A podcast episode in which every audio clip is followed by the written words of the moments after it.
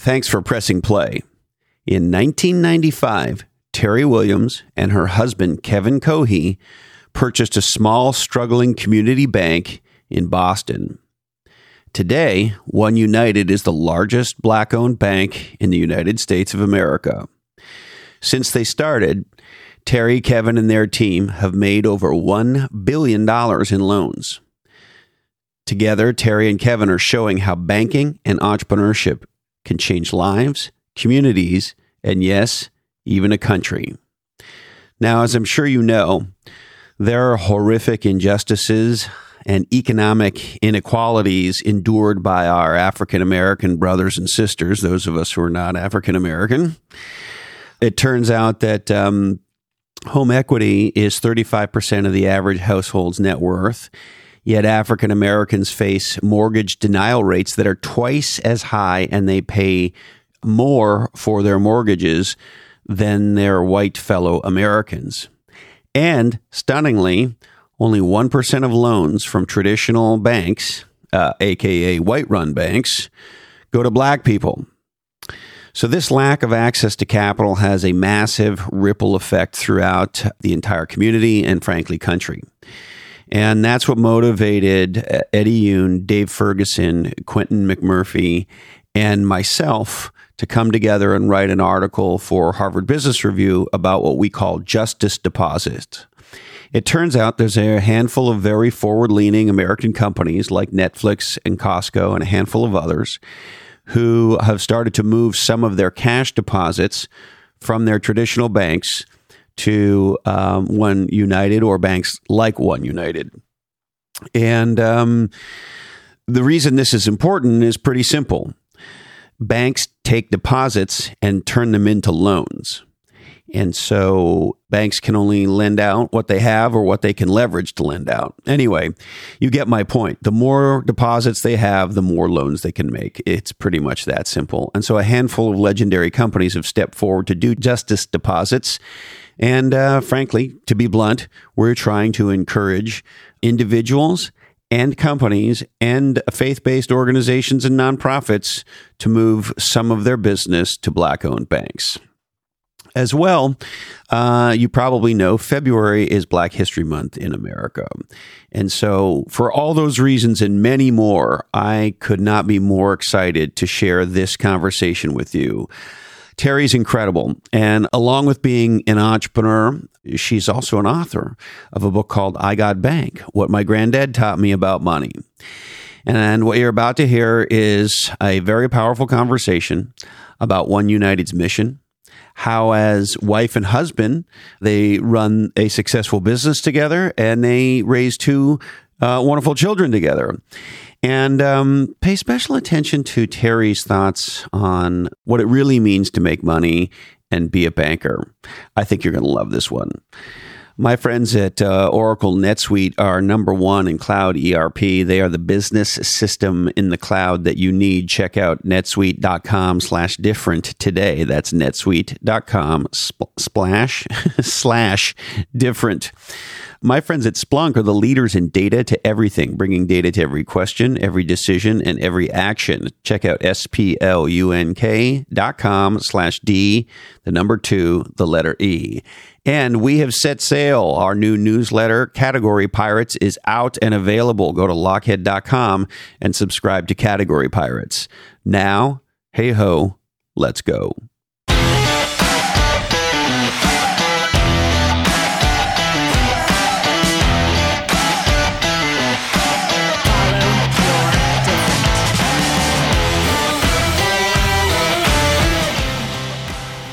So, how are you, Teri? Good, good. Good. How are you, Chris?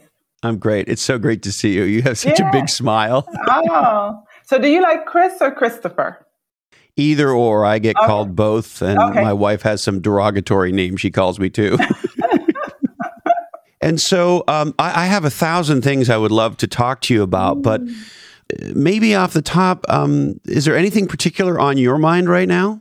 Oh, there's so much on my mind. I guess the the, the biggest thing on my mind right now is we just uh, we just launched a a campaign and conference, a financial literacy conference. And I'm just so excited that we, you know, already out of the gate, we have thousands of, of our customers as well as non customers that have signed up to spend a Saturday uh, learning how they could build wealth. So, uh, just as, you know, sort of, it's for me, it's just, I don't know, it's just what my life is all about. So I'm just very excited about that. That's, that's probably the most thing I'm, I'm focused on besides the, uh, incident that we just had here at the branch. But uh, but that's ex- I'm excited about that. It sounds exciting. Tell me a little bit about it. Yeah, yeah. So we call it the One Transaction Conference uh, and campaign, and we are uh, encouraging the Black community to focus on one transaction in 2021 um, to close the racial wealth gap for their family, or to build wealth for their family. And we give them um, a choice of six. Uh, so a will, uh, insurance, life insurance, um, home ownership, uh, having a profitable business, uh, improving their credit score, or savings and investments. And we ask them to select one of those six, and then we provide them with action steps uh, to accomplish that in 2021. And then we're having this conference uh, on Juneteenth. Juneteenth is a African American uh, holiday it's uh, Saturday, uh, June 19th, where we're going to have a, a virtual conference. Um, we have guest speakers like Daymond John from uh, Shark Tank. Uh, we have Karen Hunter, who is on Sirius Radio and the Karen Hunter Show. Michelle Singletary, who's a Washington Post financial, uh, personal finance journalist. so we have a variety of really great speakers that are going to educate uh, the community on how they can build wealth. So, sort of financial literacy. We, we, our goal is to make financial literacy a core value in the Black community. Amen. Hallelujah, sister. Maybe, maybe in the whole world community. How about yes, that? Yes, yes, yes, yes. It absolutely. boggles my mind that you can graduate high school in the United States of America, and to the best of my knowledge, most people who graduate high school never take one class on how to balance a checkbook yeah. or how to deal with a credit card or yeah. what a mortgage is, right. et cetera, et cetera. Right. A lot of your listeners may remember home economics back in the days, but they don't teach that anymore in school. And so it's just amazing how you can go into the world and not learn anything about money. I mean, that's, you know, and I, I remember growing up, um, we used to go on these drives, uh, these Sunday drives, and I used to look around and see all these houses and see, you know, how everyone was living and trying to figure out, you know, sort of what made the difference. And I, as a kid, I couldn't figure that out. Like what made the difference between people that had resources and people that didn't. And I, I guess at that time I made the decision like this shouldn't, this shouldn't be a mystery. And I really have committed my life to, to make that not a mystery for our community. Yes, and it's interesting we're talking about this. Uh, I've been working with a young uh, entrepreneur named Iron Mike Steadman, and he's a uh, he's a former Marine captain, former Navy boxing champion, and he's now started a, an incubator primarily focused on the Black community in Newark, New Jersey.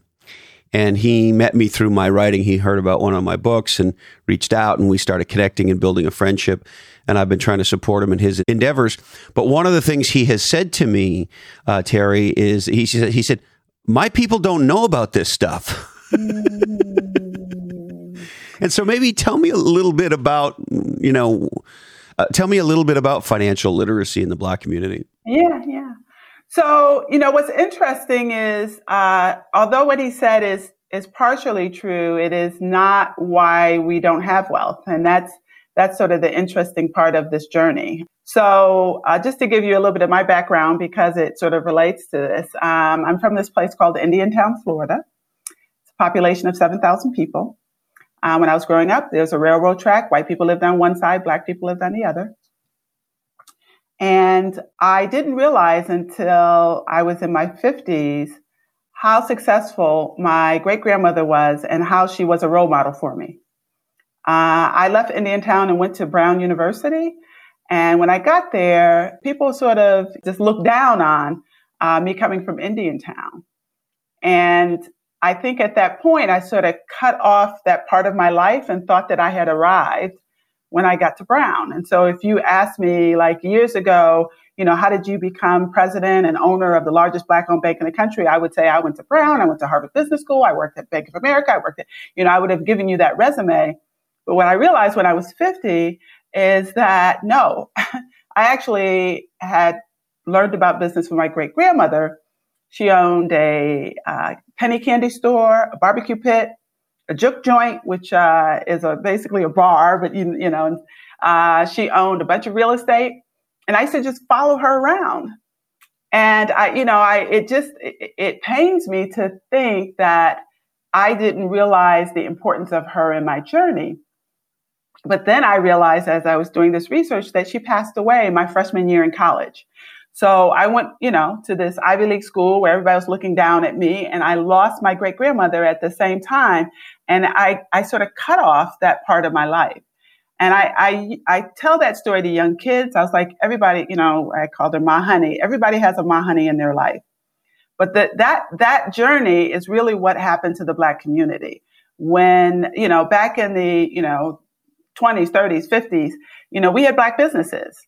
And then once, you know, sort of integration happened and we were able to go into other businesses, really we started to look down, frown on our businesses and sort of lost a lot of that, you know, I'll call that business muscle that we had, that my great grandmother had.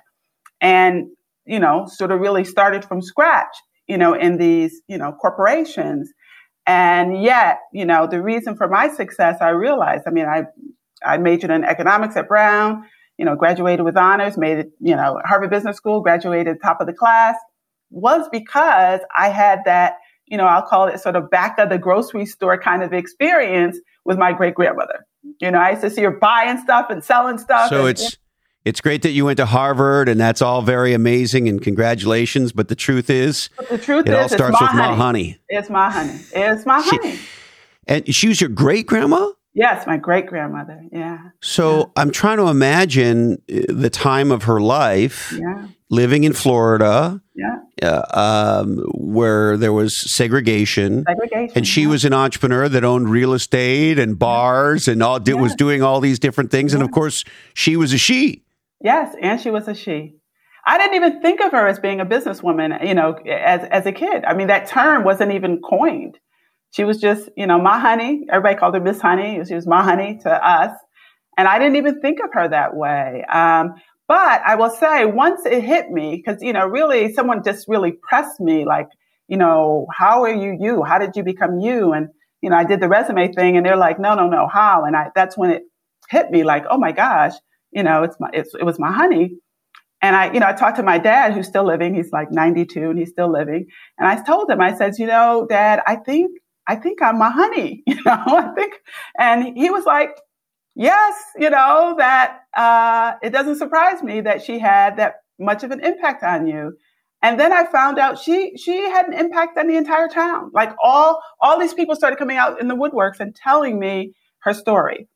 And so, yeah, I think, you know, one of the things that is important, you know, to the Black community is for us to really recognize those individuals who are, you know, have been forgotten and to, and to really eliminate the shame that we carry um, because we didn't go to the right schools or, you know, because our, our experiences are not necessarily valued by the broader community, but they have tremendous value to us. Well, it sounds like Ma Honey was a legendary entrepreneur to me, and I'm sorry I didn't get to meet her Yeah, and particularly have a drink yes, with her. yeah, yeah, yeah. She was amazing. She was amazing.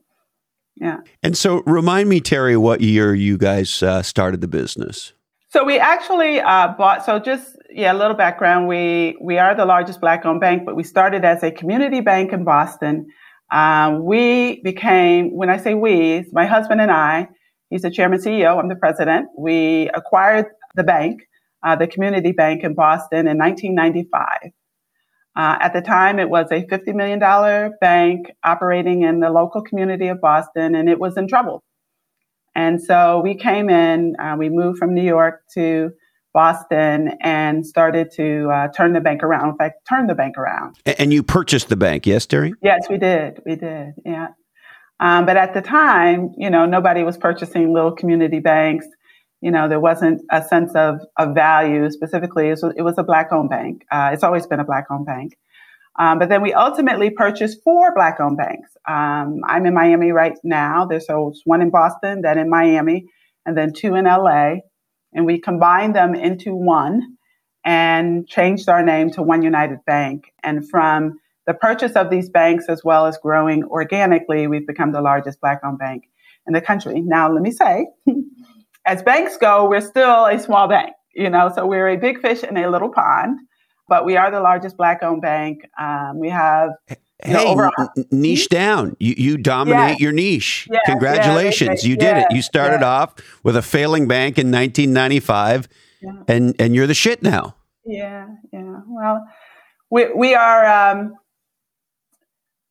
you know, sort of a lot of things that I would say. We not only started as a community bank, but we transformed uh, to being a, a digital bank. So we're both local as well as online. We have customers in every state uh, in the country, including Alaska, Hawaii. We have over 100,000 customers, um, and we we focus on financial literacy. We actually have an online free financial literacy program, um, and it's uh, you know you go to oneunited.com slash learn, and it's free online courses. And you know we we partner with an organization called Everfi, and they they're amazed at how many of our customers take their online the online courses that we offer. You know, in addition to, I, I'd say we have the whole spectrum of, of customers. We have some that have few resources, and then we have some that have a lot of resources, and we really try to accommodate them all so that's very cool, and I I, I love this idea that, uh, and this is something that people who want to expand their category naturally do. Right? Is they make the category bigger, mm-hmm. and if you want more people to engage in banking and in banking services, it starts with financial literacy. Right? One of my my favorite expressions is, if you want to sell Bibles, there's got to be Christians. And so you are teaching people financial literacy so that they will therefore need financial products, be they bank accounts and checking accounts and all the other things that you do. Yes? Yes. And I would even say before that, um, we are, you know, and I, I'm just going to say this bluntly, we, we understood that banking is boring.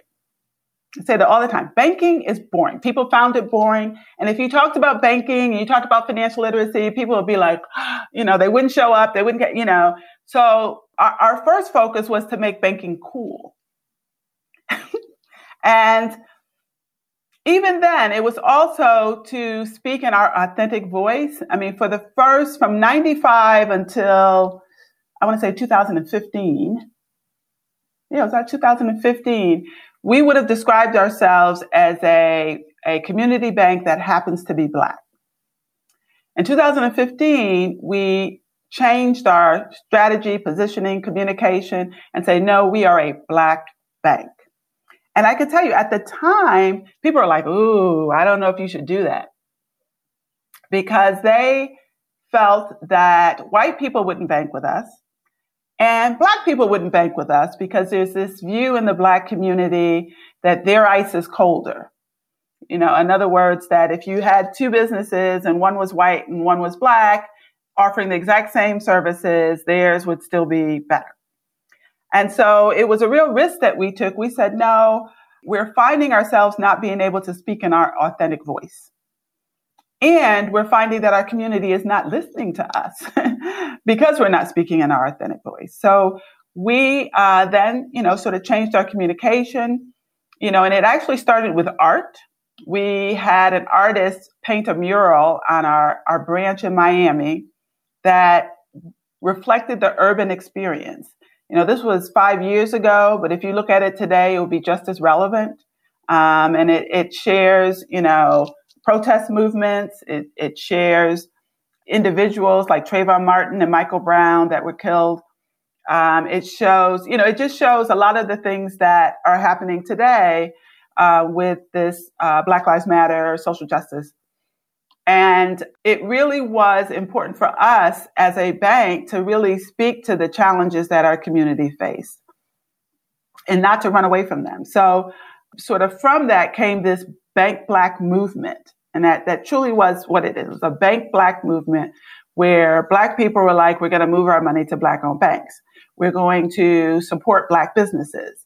Uh, that was a 180 degree turn from when we started. When we started, people were like, oh, there's no such thing as a black bank. And, you know, I, I would hear things like, you know, they won't let us own banks. You know, like it's just impossible to own a bank. A black bank. well, just try and stop us. yeah, I know, I know, no, no. I mean, so, uh, and in fact, people didn't even realize that people owned banks you know so it wasn't even just it wasn't a black bank or a black person that could own a bank but they just didn't think people own banks and i was like no you look like a people to me i bet yeah, your husband yeah. looks like a people too yeah yeah yeah no but there are like 5000 banks in the country there only 20 of them are, are black and but you know a lot of those 5000 banks are owned by families uh, the majority of them i mean you have the big banks that are publicly traded but you have a lot of community banks that are owned by families and so you know, educating our community about that and, and what does the bank do and, you know, was part of the journey. But the good thing is I could say today we get that question a lot less. We've been supporting Black Lives Matter for years. Um, even when people were saying it was a terrorist organization, we're like, no, it's not. But today there's a recognition of, you know, the message that it was sending and sending and, and its values just got recently nominated for a Nobel Prize, Nobel Peace Prize. So a lot of the things that we've been saying um, are sort of becoming more accepted. Uh, I loved your article um, about you know justice deposits, and it you know it does reflect it reflects you know our our youth um, and their understanding of the need for social justice, and it's become much more you know I have to say acceptable to to be a company and support social justice movements. Yes.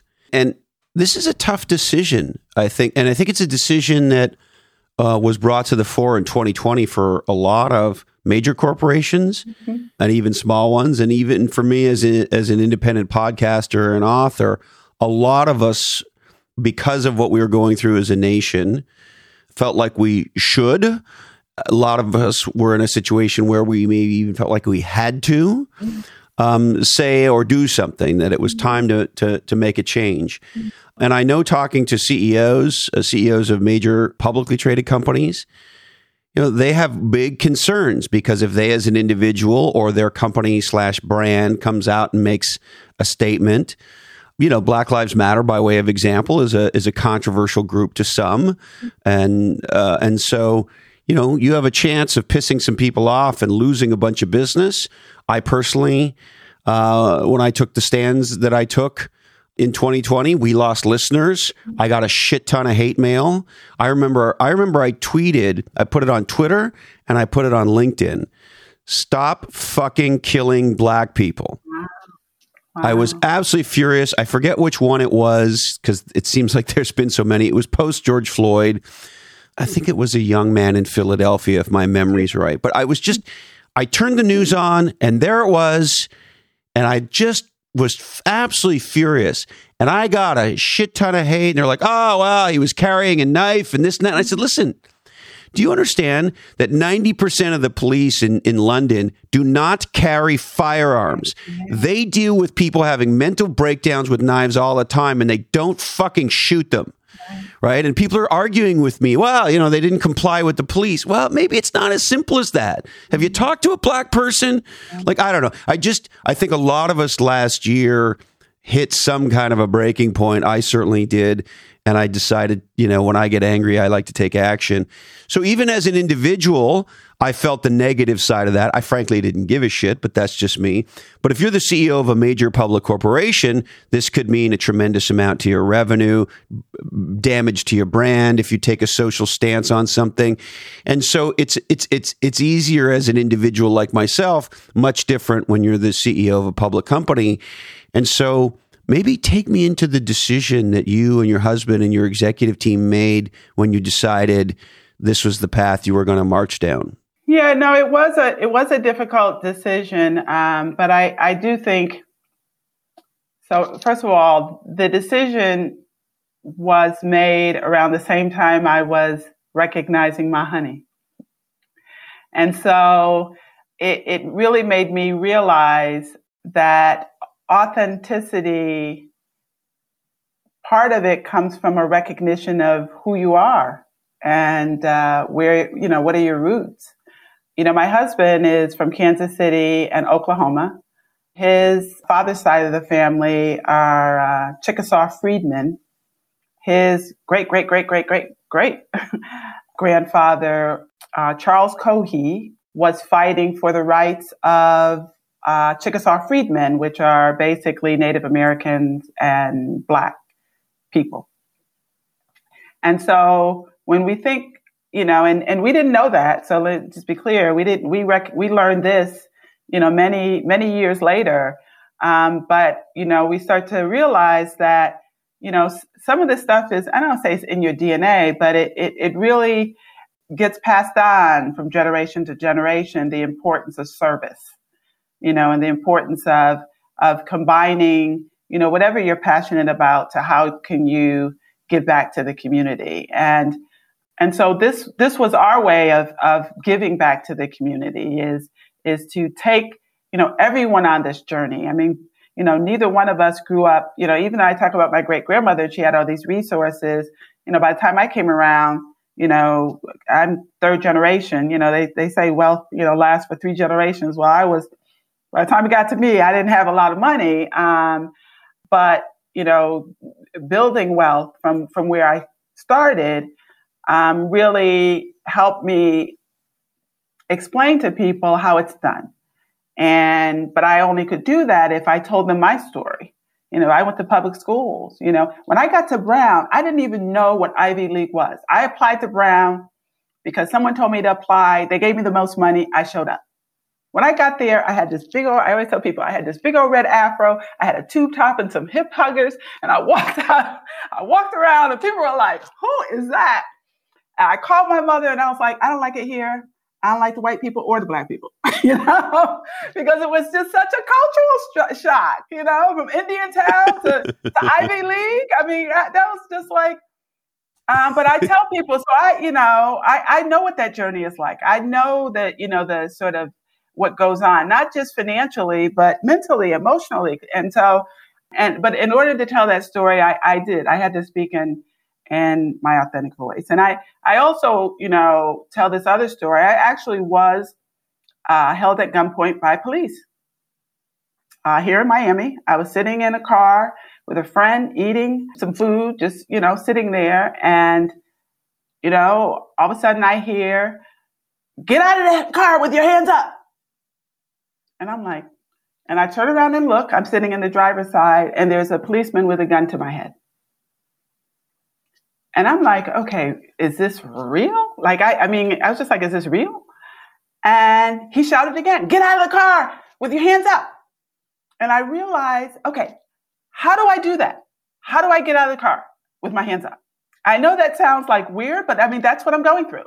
And so then I sort of reached down with one hand and I put the other hand sort of out the window so he could see it because I was concerned that if I put my hands down, you know, so I reach out and I open up, you know, the door and then I stand and I put my hands up. And I will tell you, Chris, the, the thing that people do not talk about, and I, I'm just amazed they don't talk about it, is how you have to fight your body from running. That fight or flight, because I don't care if it's the police officer, somebody's holding a gun to your head and it's a human being. And I'm like, I got kids, you know, I got I got a family, you know, my body was telling me to run. My body was telling me to flick that gun from pointing at my head. And I had to, it, took all my mental and emotional like strength to just stand there in that vulnerable position with a gun to my head.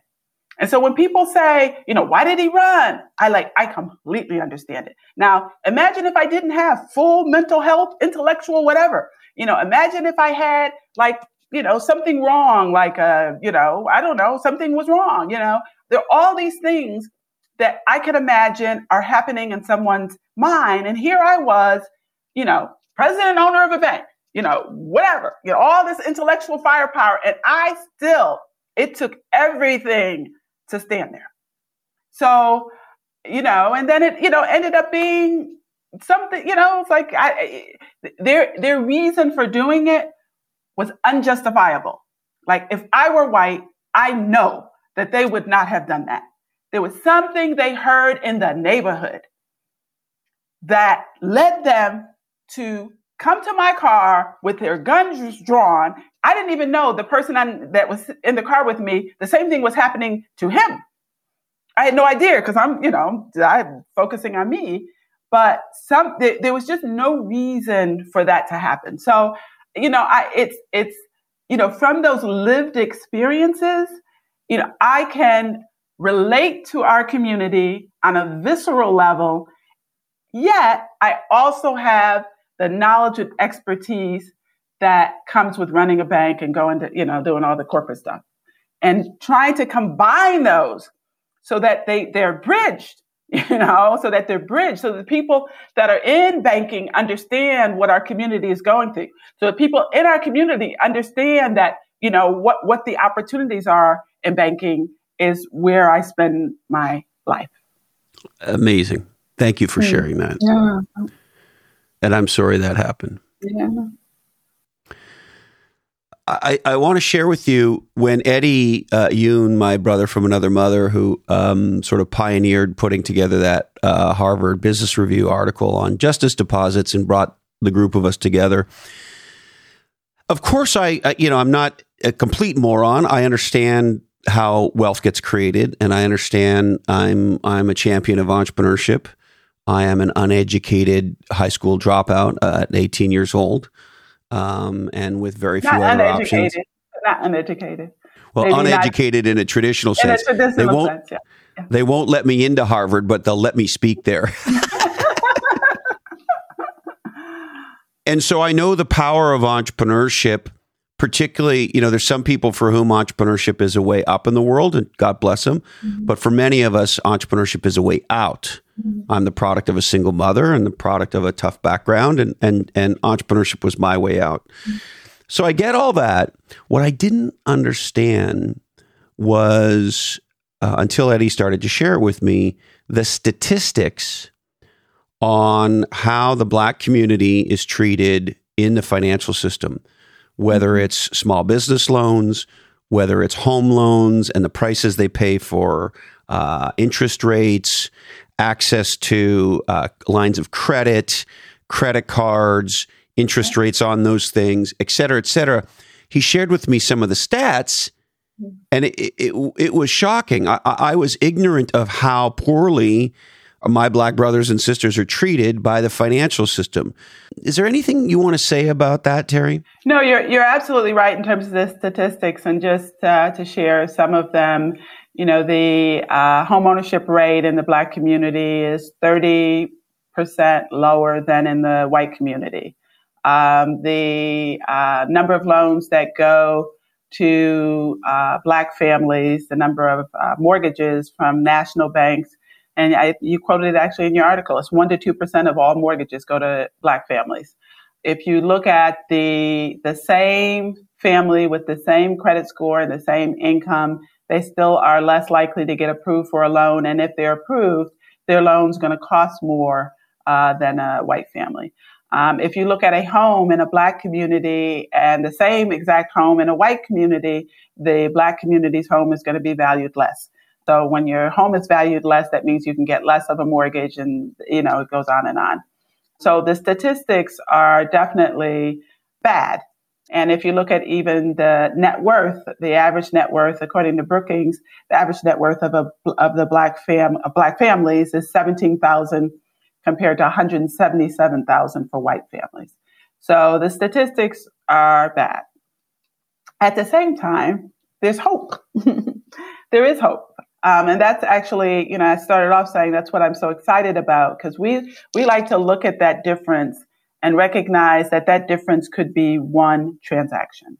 You know, even if you think about your life, I'm just curious as to what that transaction was for you. You know, but it it it, it could have been, you know, a business. You started a business. It could be that you bought a home. You know, but it's usually one transaction that can take you from you know, basically poverty into having something.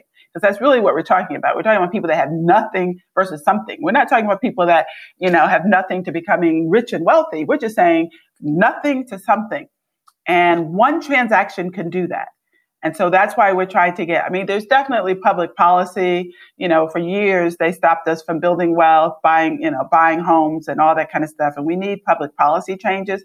But what we say is, you know, in the meantime, and because, you know, public policy moves slowly, you know, focus on one transaction to build wealth for your family.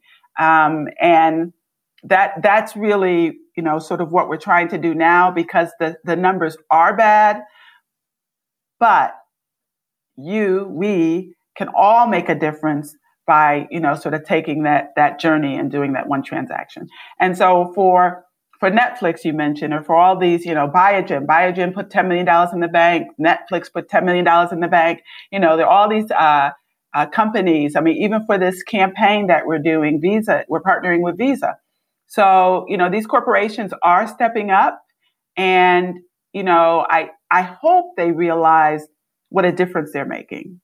Um, it makes a big difference, you know, when you can do a program in partnership with Visa. It makes a big difference when a corporation, you know, puts $10 million because that's $10 million that can go to work, you know, and that can support the lending that we do in our community. You know, makes a difference when someone puts capital, you know, 10 million in capital, we can multiply that 10 times and do 100 million in loans, you know, so um, all of those transactions, as we're calling them, all of those um, ways in which people can help really makes a big difference. And and now, you know, again, you talk about in your article. See, I'm going to just repeat in your article. But with interest rates so low, it's not even, you know, it's no different. It's no different. In fact, our rates are higher than Bank of America. you know, I mean, I mean, only a few basis points, but they're higher. So hey, I'll take uh, those basis points. I know, I know. I'm just saying. So well, and the other thing, of course, that we say in the article is for individuals. You know, the FDIC insures accounts, most most bank accounts, up until. Yep. Remind me what the number is, Teri. How much money? Two hundred fifty. Two hundred fifty. Yeah. So if I put two hundred fifty thousand dollars into a savings account with you right now, and God forbid something terrible were to happen to the bank, the U.S. federal government protects me, right? Absolutely. Absolutely. And so the reality is, with interest rates being plus or minus the same at most banks. With the FDIC being in place for a reasonably good size number, 250 grand, there's no skin off my nose to open an account and make a deposit into your bank. I'm going to get the same interest. I got the same protection. And the aha, of course, is hey, wait a minute. Banks can only lend when people make deposits.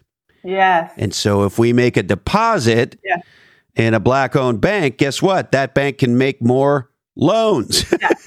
yeah. it's like, Absolutely. it's that simple, right? It is that simple. And I, I also remind people that we're not asking for a contribution. It's still your money. you know, you can take it out.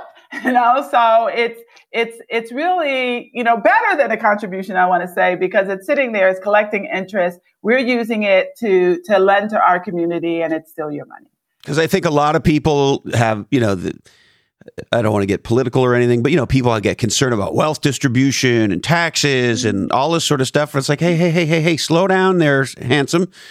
This is not of that and this is none of that. This is just where you choose to do business banking and there's no skin off your nose if you want to do a justice deposit.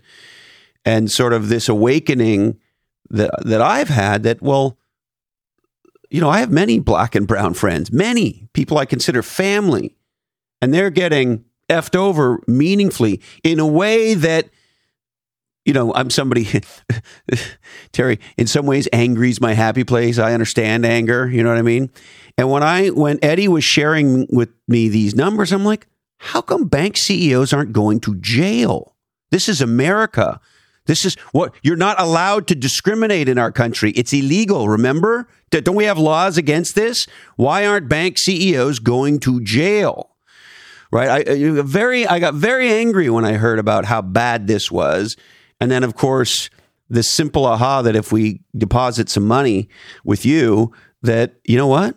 That can make a big difference. And when a company like Netflix or Biogen or some of these other early leaders in justice deposits do this, hey, we're now starting to change some things, aren't we? Yeah.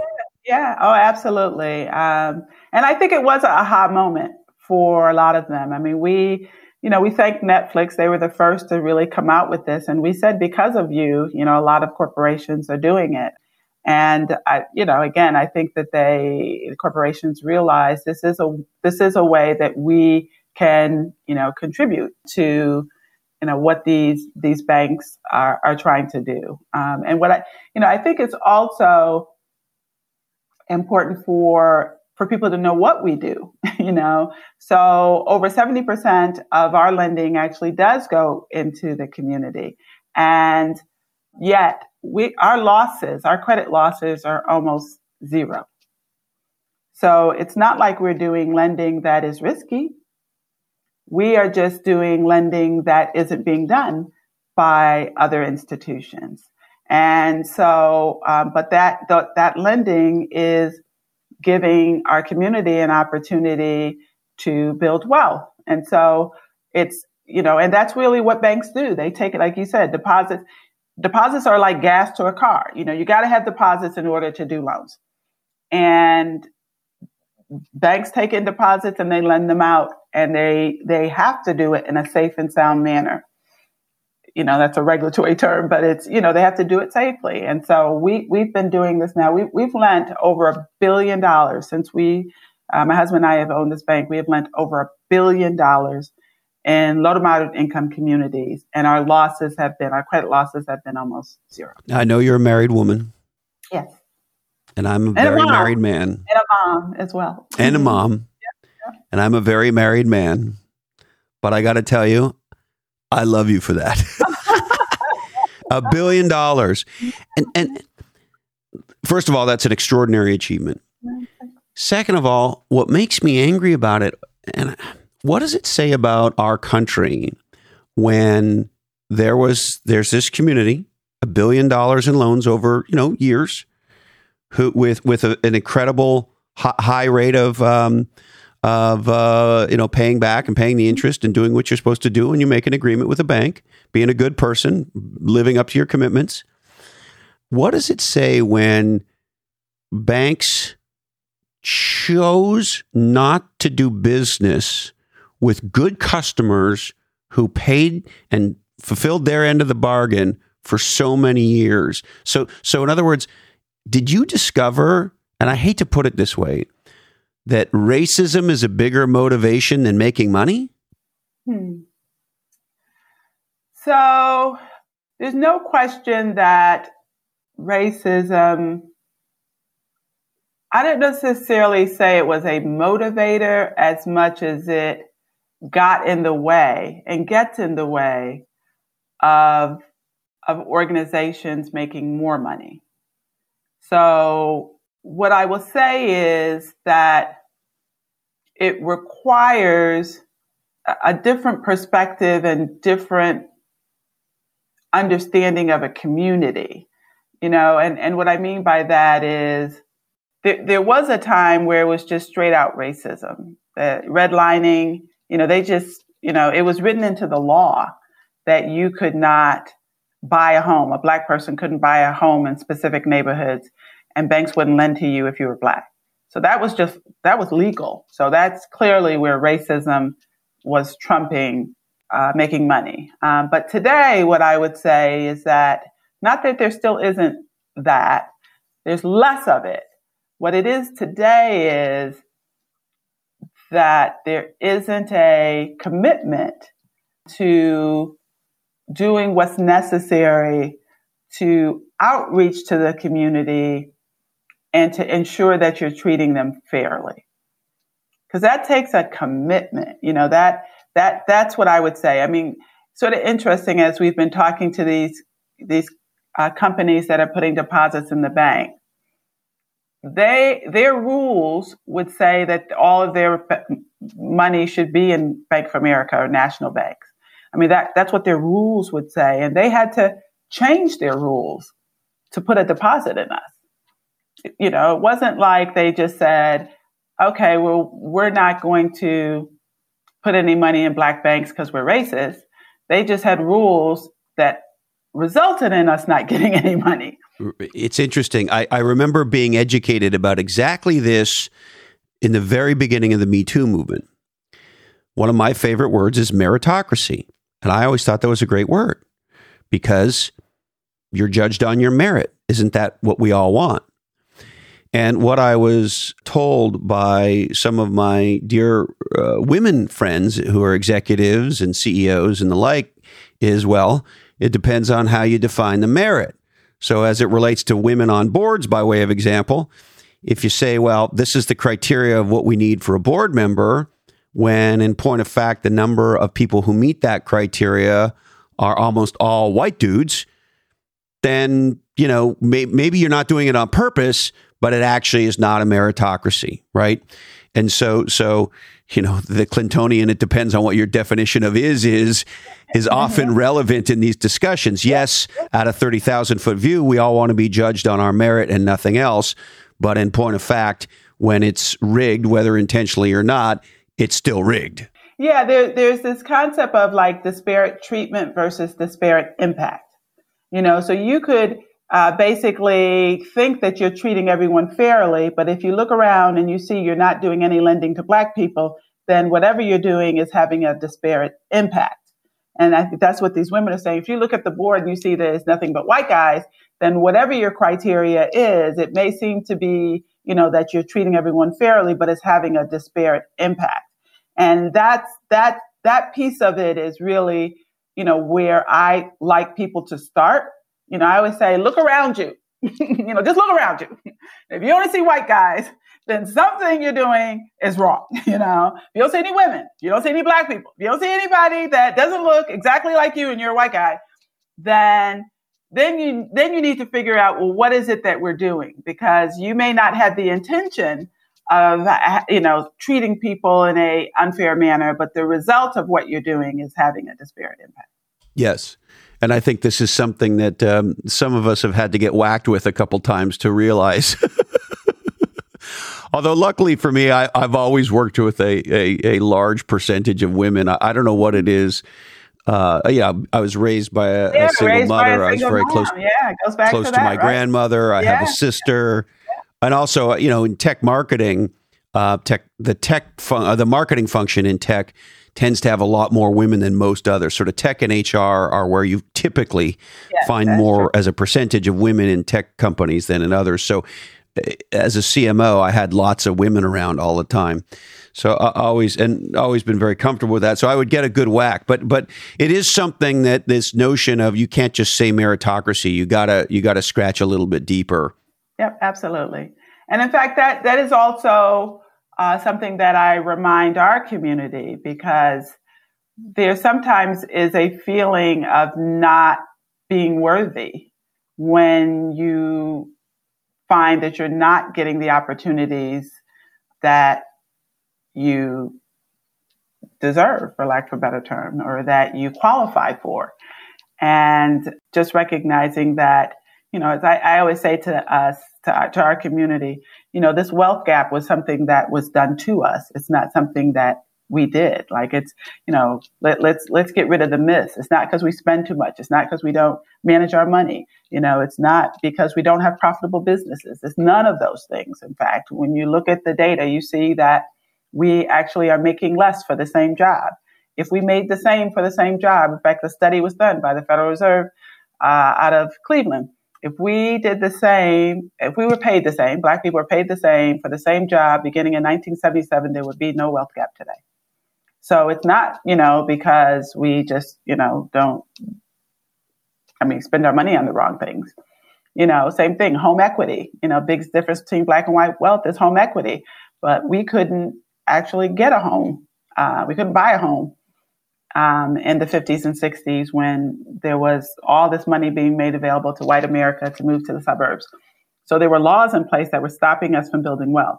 That doesn't mean that we have to sit here and say, okay, we were treated poorly and, you know, woe was us and, you know, uh, you know that that you you still have to get up and do something about it and you still have to you know sort of overcome the hurdles right but it is important to start with okay you know, as I was a little child driving around, seeing all these wonderful homes that people were living in, you know, wondering why we didn't, why we didn't live. I, I remember this in Indiantown. There was this really great community, you know. So, you know, think about my grandmother. I didn't know at the time, but she actually had money. She could not live in the community that was so wonderful. And we drove around there, and I'd be like, why, did, why, did, why don't we live here? And I didn't realize as a kid that we could not, she could not live there. She, we had to live on the other side of the track. It's unbelievable. And, you know, I have friends who had to um, shop for homes at night yeah, yeah. because they didn't want to be seen in the neighborhood because of their color. And yeah, uh, it might be problematic. And, you know, all these horrible stories. And the thing I don't understand is I've lived my whole professional life in a startup innovation and therefore creation paradigm. And I live in a world, having grown up in Silicon Valley, I live in a world where there's this idea that, it, particularly if you wear your uh, entrepreneurial headset, where we create great new things that make a difference, that create a lot of wealth, but do a lot of good things. And and there's this notion that a human being or a few human beings can get together and if they're creative and they're innovative and they apply themselves and they work hard and all that, they can create something of tremendous value where there was nothing before. That thing can be a source of abundance for many and, and so forth.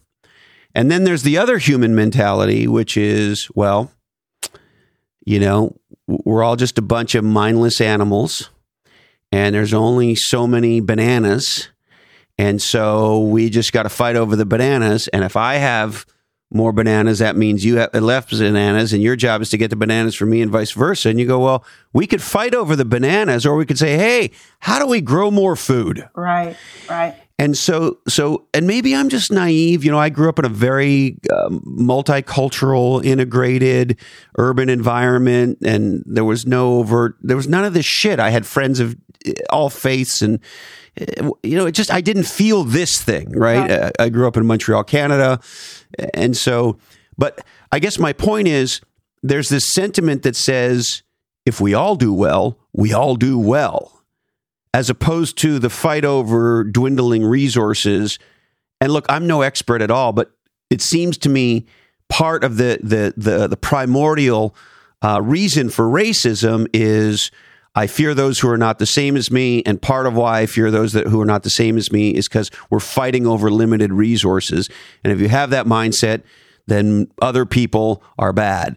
And if you have an abundance mindset, like when people come together and collaborate and, and, and create, we can we can, we can do anything. Uh, am I naive here?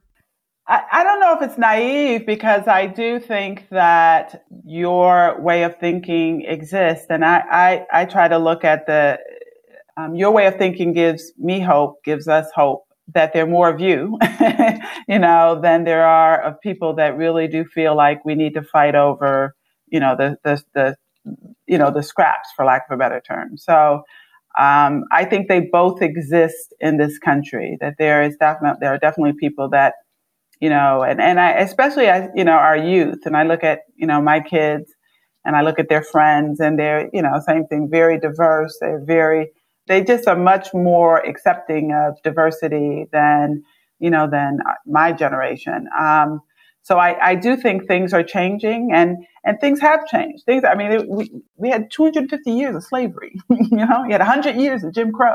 You know, we've only been legally free. Black people have only been legally free for 50 years. 50 years. That's when the Voting Rights Act was passed. That's when Civil Rights Act was passed. We've only been legally free for 50 years. So, you know, we've come a long way, you know, in 50 years and, and we're definitely a whole lot better than we were, uh, were 400 years ago. So I, I, I'm hopeful and things continue to change.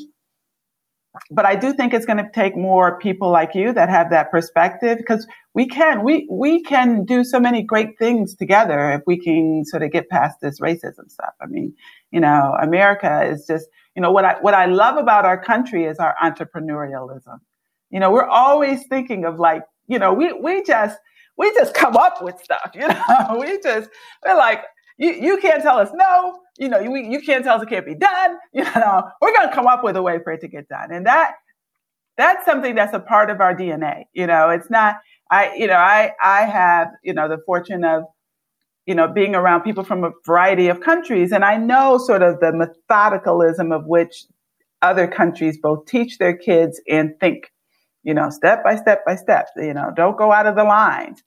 Americans, we always going out. We're coloring out of the lines. We're, you know, so, so I, I, I'm hopeful. Freedom, baby, freedom. Yeah, exactly. It's freedom, freedom of thought. You know, freedom, and um, and so I, I'm hopeful that you know, again, if if we could just get over this racism stuff, we could do some really amazing things together. Yeah. Amen. Hallelujah. Now, now speaking of that, I, I have to ask you. It's February. It's Black History Month in America maybe personally and professionally, what is, and of course you talked about Juneteenth. Yeah. Um, what, what does Black History Month mean to you, both personally and professionally, Teri? It's just funny. I just did this interview. It's what does blackness mean, you know, to me? And, um, you know, being black, blackness uh, means uh, a lot of things to me. It means uh, it means actually uh, thinking outside of the box and um, being creative um, both uh, artistically, intellectually, because we've, you know, we've had to overcome a lot of hurdles. And the only way that we've been able to do that is, is to be creative. It means to me, it means family. You know, um, there is a um, a sense of family in in the Black community. Um, we're all, you know, we feel the sense of uh, it's an identity, it's a cultural identity. You know, I always say to people, I'm not you know, a white person with a black face. You know, I was so happy when uh, New York Times made the decision. I know it's going to sound trivial, but to to use a capital B when they talked about someone who was black. You know, I used to always write, and I, you know, black to me, say black person, black. You know, it was capital B, and they would always change it to a small b. And I'm like, no, it's not. A, it's not just a color. You know, it actually is a culture. And uh, Black History Month is a celebration of that culture. That's awesome. And uh, I, I, think if you want a capital B, you should have one. Thank you. I agree. I'm like, they kept, you know, editing my stuff. I was like, no, it's capital B. Yeah. Now, uh, maybe tell me a little bit about, um, you know, you've started this or, company with your husband and your partners and your partners in life, and you you made a company and you made some people and and you've created a lot of things together, you and this guy. And so, tell me about what it's like having this very big relationship, personally, professionally, as parents, the whole thing. How how does that all work, Teri? So uh, we actually uh, met in New York um, after he went to uh, Harvard as well, and we had mutual friends there. So we met in New York through mutual friend, a mutual friend. So, you know, the story I always, I want to say a story I always tell. What, when I think of my husband, the thing that really drove me to him was a specific conversation we had when we were dating. And he asked me a question about something, and I sort of gave him a, I don't know, just sort of a general answer. And he kept asking me, and he was like, No, I really want to know what you think. And what I would say is from that very day to today, he has always wanted to know what I think, and I've always wanted to know what he thinks. And so, what has made us uh, successful in working together is that we are very, very authentic, uh, respectful, and clear with each other about what we think, even when we disagree. And sometimes people will hear us and we'll be at it saying, "No, I don't think so. I don't think so," and they'll be like, "Ooh, what's going on?" And it doesn't. It, it it's to us. It's it's really about getting to the right answer, and it has always been about getting to the right answer. Not, you know, you're better than me, or you're a man, I'm a woman. It's just, you know, we're trying to solve. You know, we're we're, we're trying to to to move the dial, move forward quickly and effectively. And the only way to do that is to really hear what people think so that, and, and to get it on the table so we can make the right decision. So that, that's our relationship. um, you know, we have two kids. Uh, our daughter is 26. Um, she lives in London. And our son is 24. He actually works for us and, and lives uh, in Boston, but spends a lot of time in LA. Um, our daughter worked for Salesforce for many years in London, and she's now um, at the London School of Economics, getting a master's in the management of digital innovation. to say that. Wow, that sounds like a super yeah, cool degree. I'm not sure what that means, but yeah. I'm interested in it. yeah, no, no, it's sort of it's fascinating. I mean, it's you know, and I guess there's a lot at the London School of Economics. There are all these experts in like blockchain and you know, sort of what's going to be sort of the next thing as it relates to technology, you know, open, you know, bank APIs and uh, artificial intelligence. So she's learning, you know, a lot of that. And, you know, I would say even as a family, we have that same sort of uh, sense of, you know, everyone being authentically who they are and sort of going on our own individual journey. And, and that's, that's what we've supported. Now, I also have to ask you, you know, uh, husbands and wives have been known to have a few disagreements along the way. Mm-hmm. And um, I once heard this expression that I have found to be true, and I want to bounce it off of you if I could. Um, there's only two ways to argue with a woman, and neither one of them work. so that has been pretty much the case in my marriage. Uh, I'm curious. You guys, of course, have a marriage, your parents, and a business. Uh, I got to believe there's a few things along the line where your husband really felt strongly about one thing, where you felt strongly about the other. I know what happens in my relationship. what happens in yours? Yeah, he eventually comes around to my thinking. No. so the truth is always right the decision. truth. Right. He eventually makes the right decision. Now, you know, it's sort of interesting um, because I, you know, I feel like I, you know, I, I say this to him now. I feel like I'm sort of uh, married to a version of Martin Luther King. and I, I, don't want to put him in that, you know, sort of on that pedestal because, you know, Martin Luther King was just an amazing person. But, you know, my, my husband is, is a visionary and I'm a doer, you know, and so uh, sometimes, you know, his vision, you know, I'll say, well, you can't do that, you know, and, um, and then, you know, it, it could take a while, but we figure out a way to do it. But when you have those two personalities, and so I'm sure, you know, I don't know what you and your wife is, but I'm, you know, it's it's very similar. Very similar. Yeah. So yeah, okay, yeah, and so she's be, an absolute doer. Not not that she doesn't have some big visions of her own, she does, right, but right. but in general, that's the relationship. Right, right, and that, and that's the other thing is that people, when you say that, and so you you can relate to this. It's not that you know, I don't have vision or he doesn't do, but there still is that, you know, sort of weight, I guess you'd say. And he, he has, you know, always come up with like these visions. We, you know, and we, we wouldn't be where we are today if it wasn't for his vision, but we also wouldn't be here if it wasn't for my doing you know and yes, so my, my wife carrie has a t-shirt and on it, it, it's like a workout t-shirt and on it it says i got this yeah, right, right. Exactly. Exactly. So that I mean that's our relationship and it and it's uh and we respect each other for what we bring to it. You know, even though yeah, there are times when he dreams and my first response is no that he finds frustrating. And then there's times when I'm sitting there trying to get something done and he wants to talk to me about a dream. And I'm like, I don't have time for this, you know. And it's I'm busy. I got a to do list over here. Exactly, Somebody's exactly. got to put food on the table here. Exactly. So, so that you know, that's the that's the butting of heads that we have. Um, and I, you know, and I, I also think that you know, and I'm trying to sort of put my my finger on this. You know, we are we are life partners. You know, and so, um, and I, I think sometimes that that can be missed when people talk about marriage or even business, you know.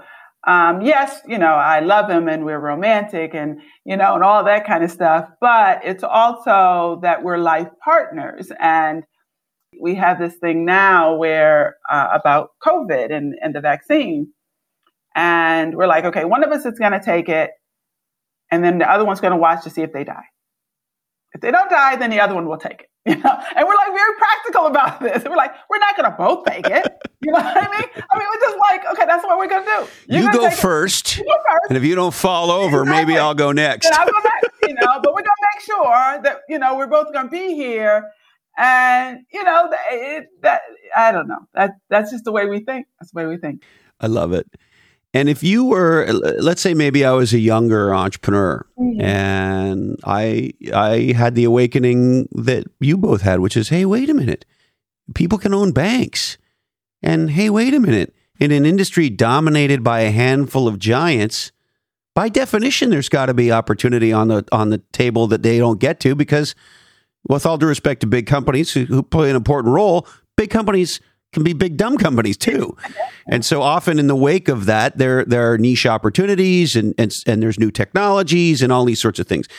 So if I was a younger person, I, I like you, I had a grandma or great grandma that inspired me. I liked finance. Maybe I was good at math. Maybe I had a uh, inkling for the stock market. Whatever it is, I'm drawn to finance, and I think, shit, it'd be cool to start or own my own bank. What advice would you give me? So uh, the first advice I would give is is your desire for money or is it because you are passionate about something? Because if your desire is for money, I would say you are likely to lose. and I, this is the thing I say to everyone understand that you're going to be competing with someone who is passionate about what they're doing. I wake up every day and I'm just like, I'm excited about what I do. I know banking like the back of my hand because I have been passionate about it for 25, 30 years.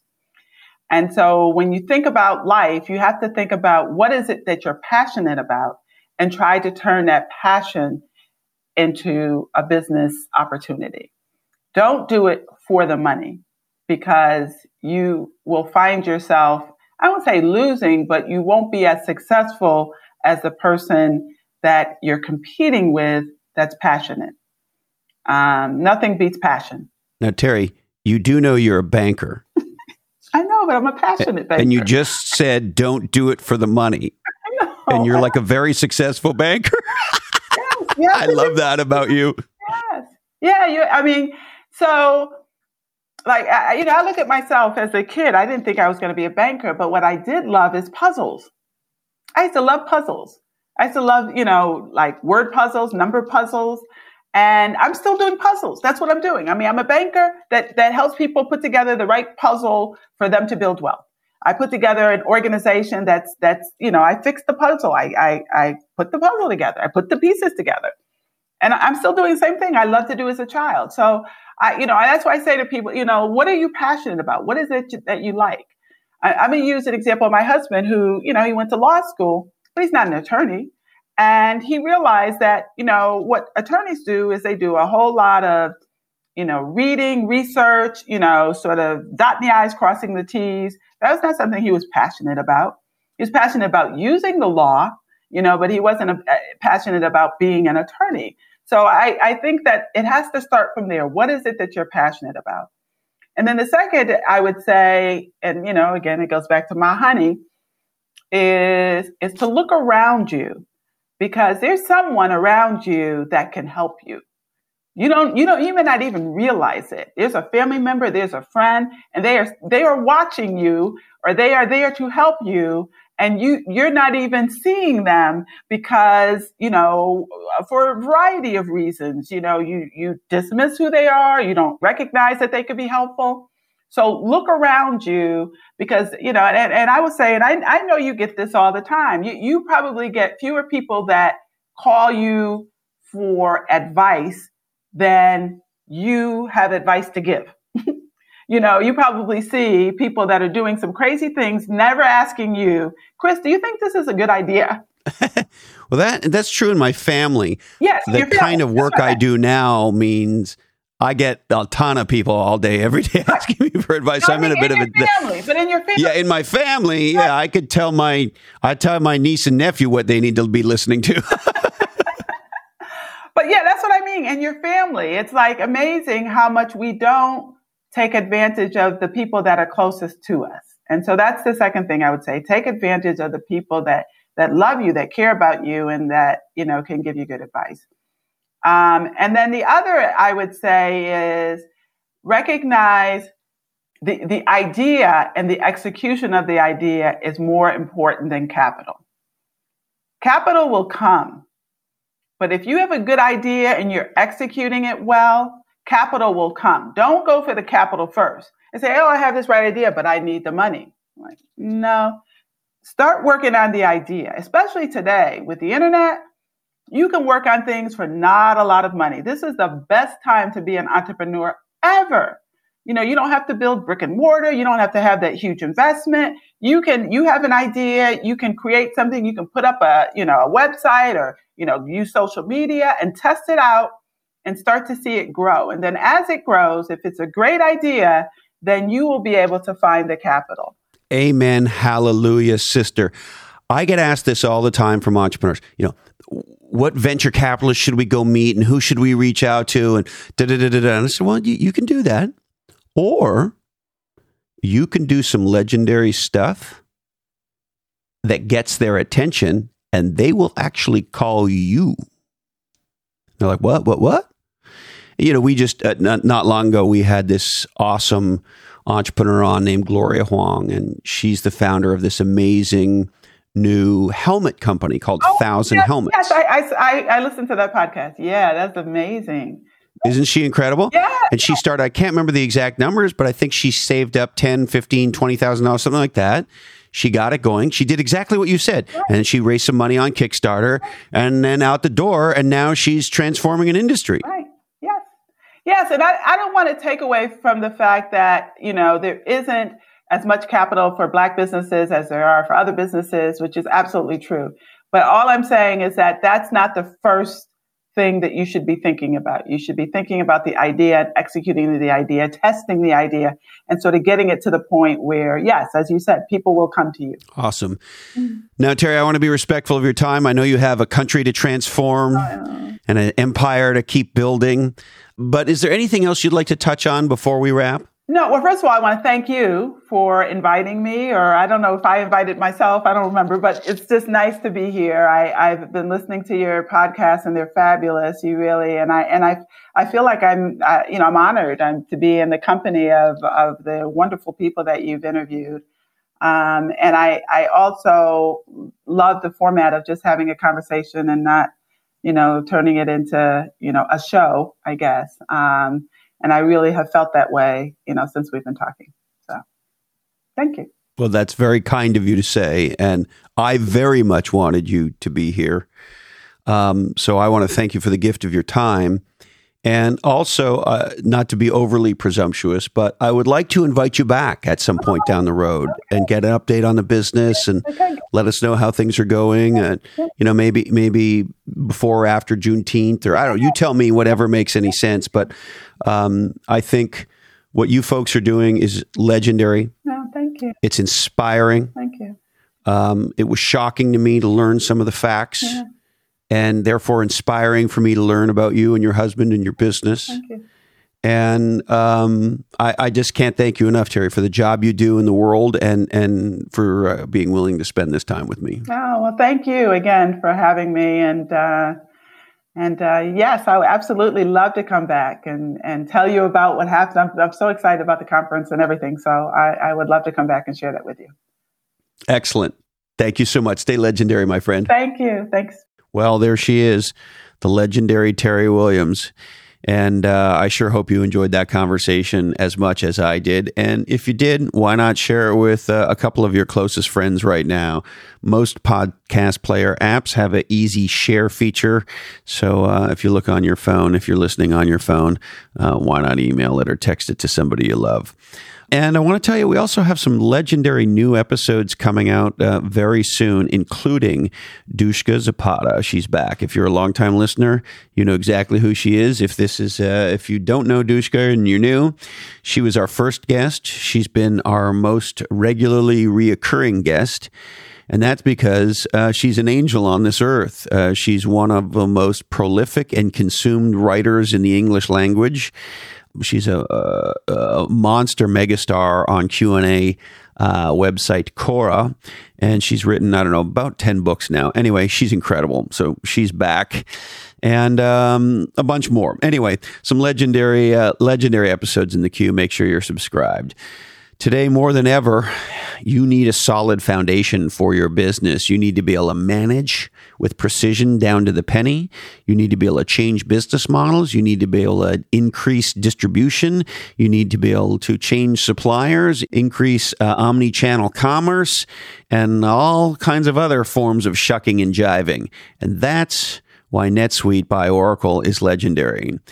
You see, NetSuite builds flexibility in. So whether you're doing a million or hundreds of millions and you're getting ready for an IPO, NetSuite gives you the visibility and control that you need with the flexibility to move with your market. Uh, go to netsuite.com slash different and there you can set up your free product tour. That's netsuite.com slash different.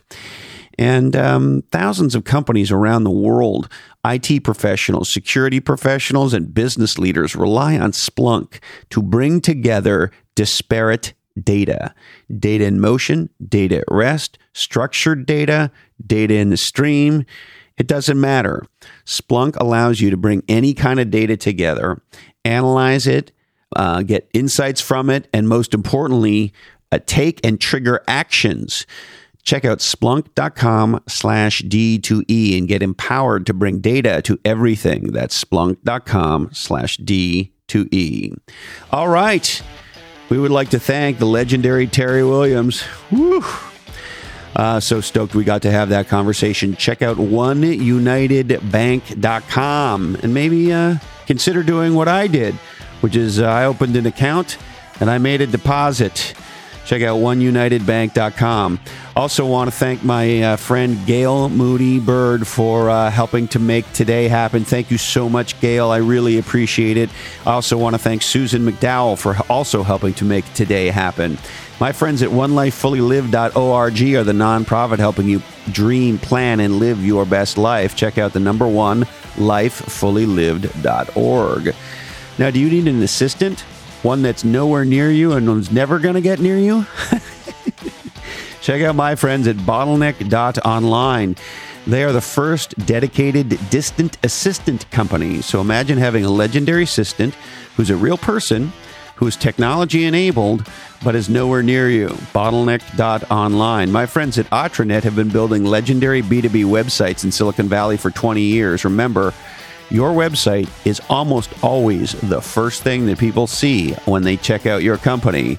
And uh, so first impressions matter. Check out atre.net. That's Atrenet. And uh, go to lochhead.com while you're on the internet, L O C H H E A D.com, and make sure you're signed up for Category Pirates. We have set sail.